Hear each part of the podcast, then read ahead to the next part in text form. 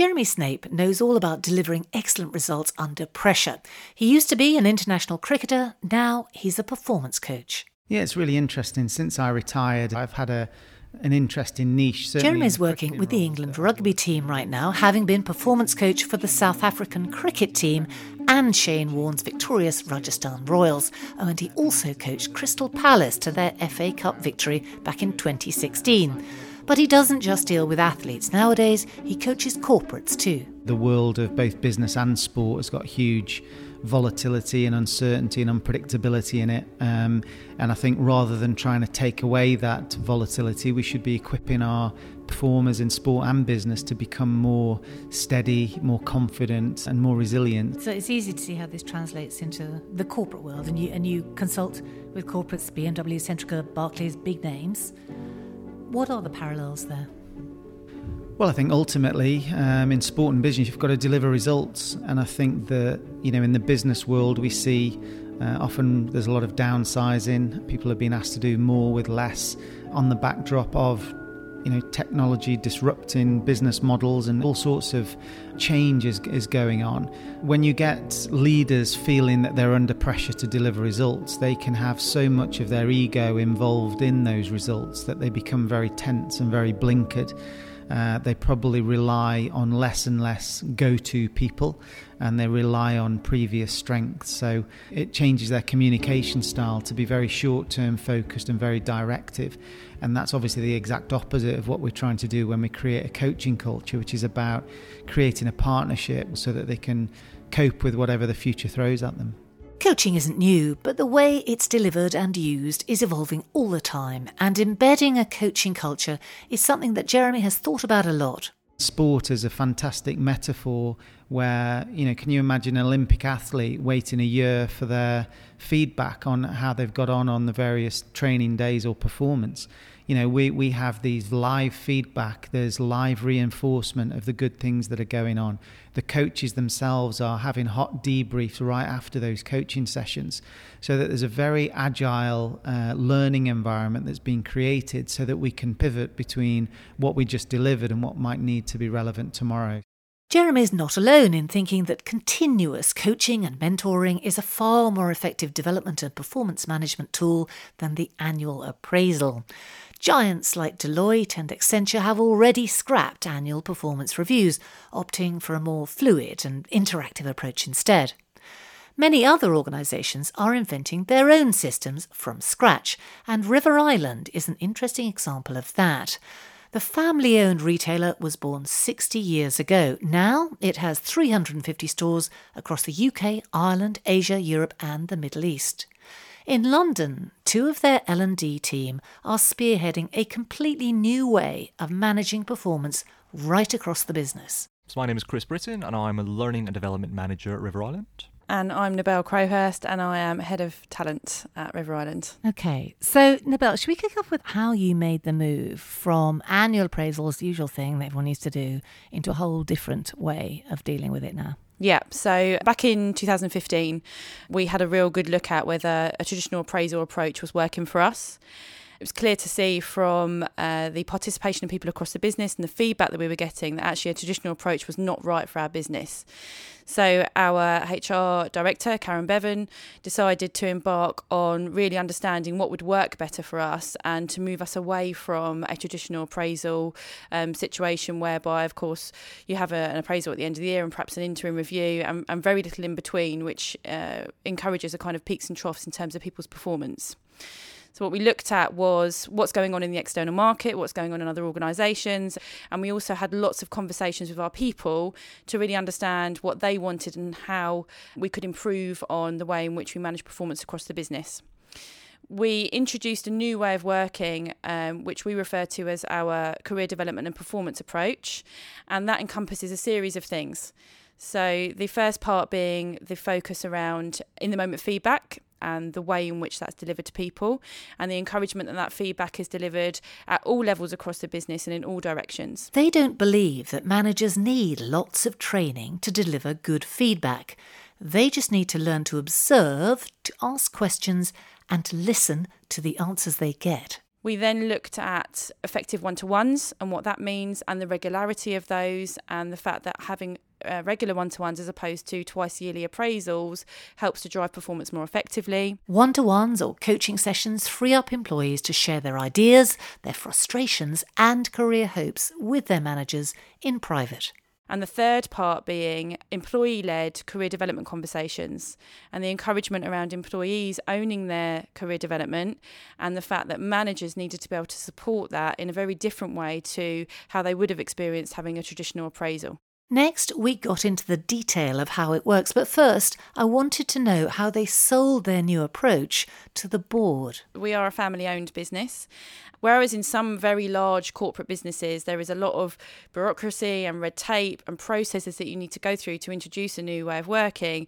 For us here, actually, we can do things in a way that's a bit more organic and we can have conversations with people and explain how things can work. And if it sounds like a good way of trying things, we're quite entrepreneurial in spirit. We will try something new, see how it works, and learn from um, what we experience and progress through our journey gradually. So, is that what you did with this? This idea? Just kind of sold the notion of it in the first place and then grew into it? Yeah, very much. Okay. So, Chris, tell me how, how it works on the ground. How do people experience this? Well, it was very important for us to begin with. We didn't want to take something that was quite processy and, and traditional and just rebadge it and call it something different. Sure. Um, so we re- really ripped it up and just started with a blank canvas and um, talking with our people. And we, we decided to focus on um, three core elements, which really encourage human to human interaction, um, actual conversations between people, which is um, quite a novelty in big business. Sure. um, certainly my experience anyway.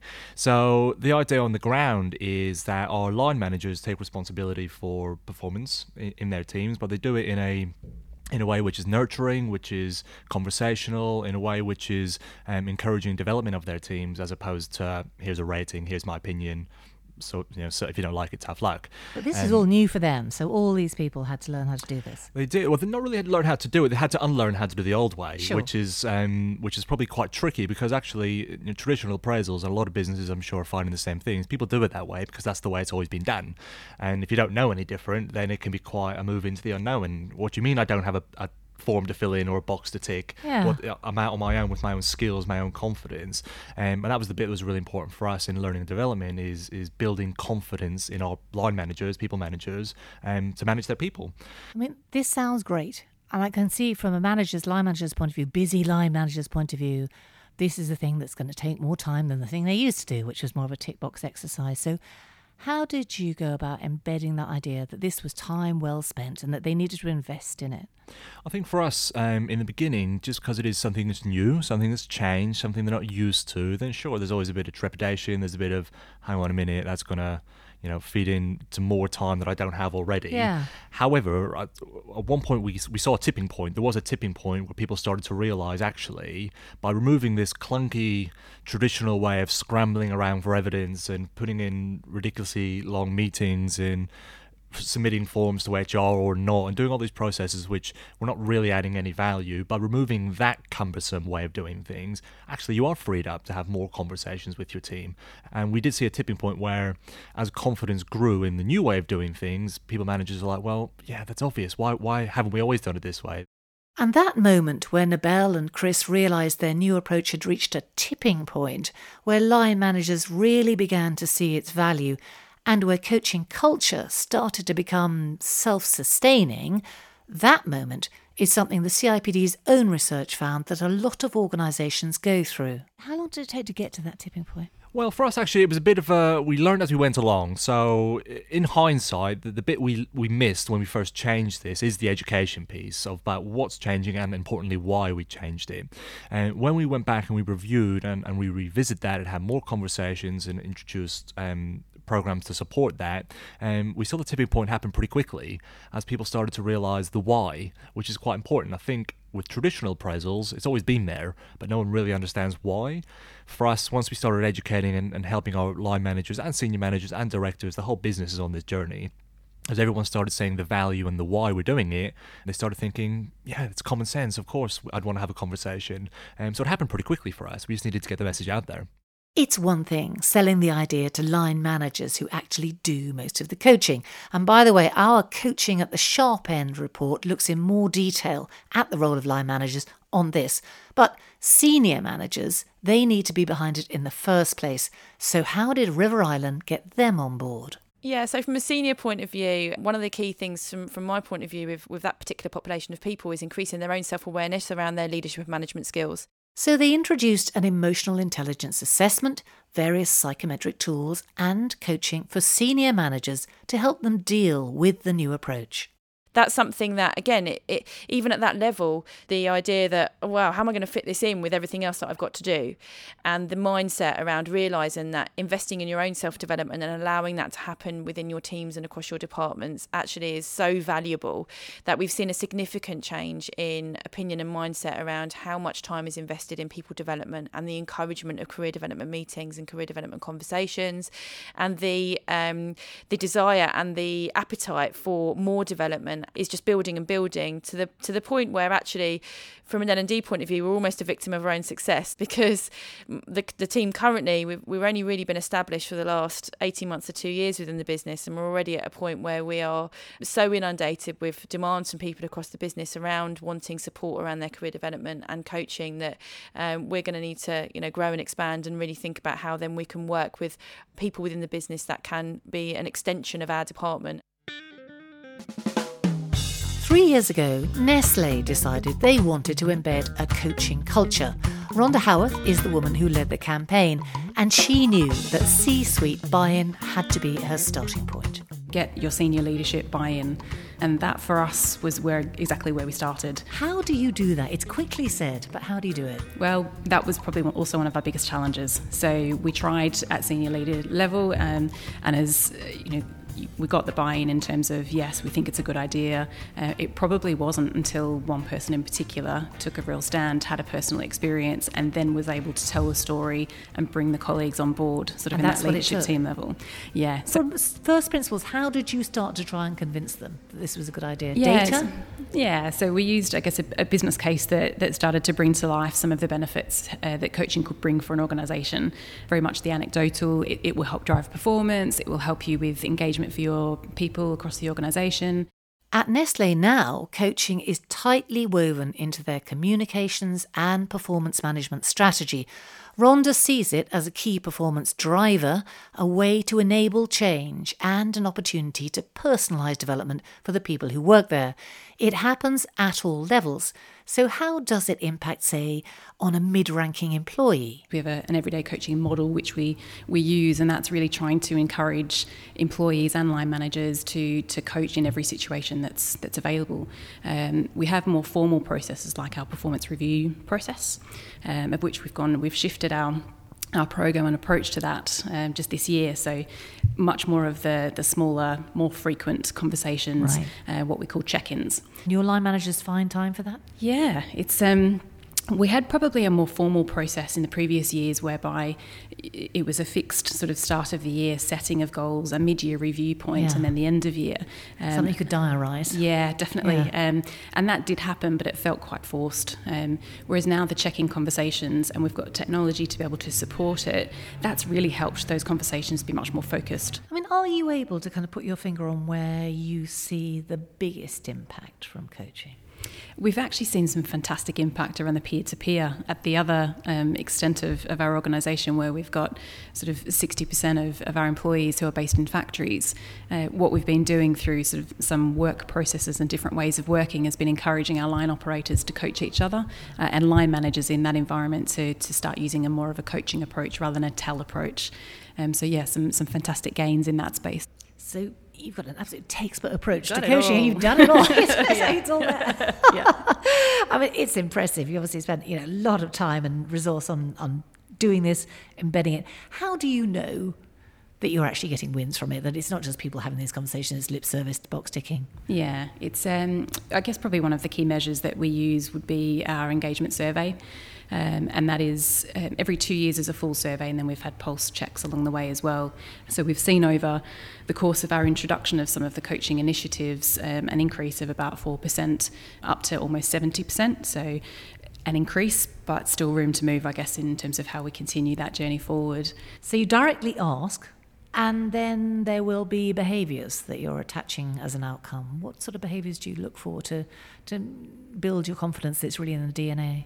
It's um, coaching is an interesting dynamic in the organisation where we've actually seen almost like it's taken a life of its own in a sense. So we've seen a much more wider pool of ambassadors and people who are wanting to become involved in facilitating or coaching in our programs as well.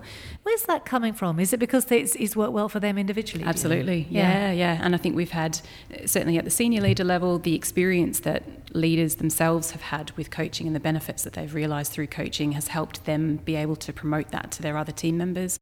Now, over at River Island, they too had to think about how to evaluate the difference that coaching makes. So, how did they measure it? We're not. We don't. We don't feel we need to because the whole approach is yeah, it is bold, but the whole the whole approach is that we're treating our employees like adults. It is a question that comes up often when we give the answer, quite often what you see is a lots of raised eyebrows and surprise in people to think, oh, how can you possibly performance manage and, and understand what's happening in your business if you're not monitoring how often conversations are happening? Well, what we can do is we can see very clearly from our employee engagement survey that the scores have increased significantly around uh, the management area of the survey. And so that gives us enough of an indication to know that this is the right way forward, not around how many forms are being submitted and monitoring how many meetings are happening. Oh, well, that was my next question. Yeah. Yes. Well, because interestingly, when we actually did look at in the old way how many people were doing their appraisals and submitting it across head office, there was only seven percent of form, forms that were being submitted anyway. So it wasn't working. Anyway. So it wasn't ha- wasn't doing it anyway. But for a while, we persisted. A lot of companies, I'm sure, are doing the Yeah. same thing actually. And why persist? Be brave. Take a different step. And you know why track it? If we're treating people like adults, as Nabel rightly says, then um, it'll it'll grow itself. So, for any of you who are feeling tempted to dump the annual appraisal, where should you start? Talk to people, have conversations, move away from it being a HR thing and encourage the business at all levels in all areas to feel like they can be contributors to whatever you move into. Yeah, and I'll just add to that: just be brave. If if it's not working for you, then don't keep repeating it and trying to get something different at the end of it. And be prepared to fail a bit along the way. Yeah. I fail lots, and I don't think that's a bad thing. Yeah, yeah. Learn from that. Be open to that. Have a really progressive mindset and co- constantly challenge yourself around how you're doing things, and, and challenge yourself inwardly within HR and L and D, but then also across the business, and get re- people to really think about how they're doing things. There's lots more about coaching on the website, so jump in and have a dig around. Looking ahead, ethics and what can happen when businesses ignore them has been much in the news this year. We've looked at this subject before, but we think there's more to discuss now. So, next month, we're planning a roundtable about ethics at work.